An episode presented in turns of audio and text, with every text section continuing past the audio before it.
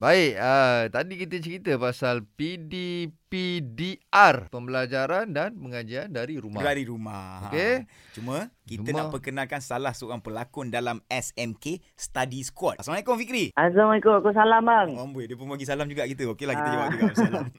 Okey okey Fikri, sekarang ni umur berapa Fikri? Saya tahun ni Alhamdulillah 17 tahun bang. Ambil SPM. Ya betul. Tapi PDPR juga. Ya bang, PDPR juga bang. Hmm. Katanya yang 17 tahun SPM Boleh lah, dah. boleh asrama. Eh, dah apa boleh semua. pergi sekolah apa semua. Hmm. Tak ada ya? Oh. SPM tahun lepas tu. Ah dia pergi sekolah. Kita Oh, orang yang ya, belum SPM tahun lepas. yes. Okey. Aku yang confuse ni rupanya. Okey okey okey. Yang tahun Ah. ini, yang tahun ni 17 tahun. Faham, faham, ah, faham. Okey, Okey, okey. PDPR juga. Pergi. Ah masih lagi di online lah. Yes, faham faham. Bukan di SPM tahun ni kan. Ah, So macam Ah, mana eh bukan. belajar online? Apa cabaran dia? Hmm. Ah memang banyak tapi ada macam ada pelajar yang suka lah sebab bangun-bangun Oh, Okey. tidur je dah boleh join kelas kan. Ah, ah, ah. Kadang-kadang time kelas tu boleh tidur. Ah, tapi Biasa. ah, macam saya bagi saya susah sebab Hmm.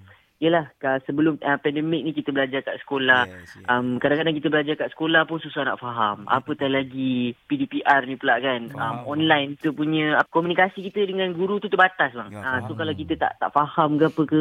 So kalau nak tanya tu macam Yelah satu malu lah dekat kawan-kawan kan Takkan nak faham Satu lagi susah lah Takkan kita tak nak faham. uh, berinteraksi dengan cikgu So bagi saya susah lah Tak, bila awak cakap tadi, kalau Ah, tak faham, awak rasa macam malu, Malu nak nak bertanya kepada Hmm. cikgu. Mm-mm.